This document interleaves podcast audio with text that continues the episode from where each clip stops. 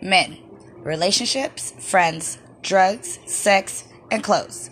We all had some super crazy ass shit happen from those crazy years. Try having those with borderline personality disorder.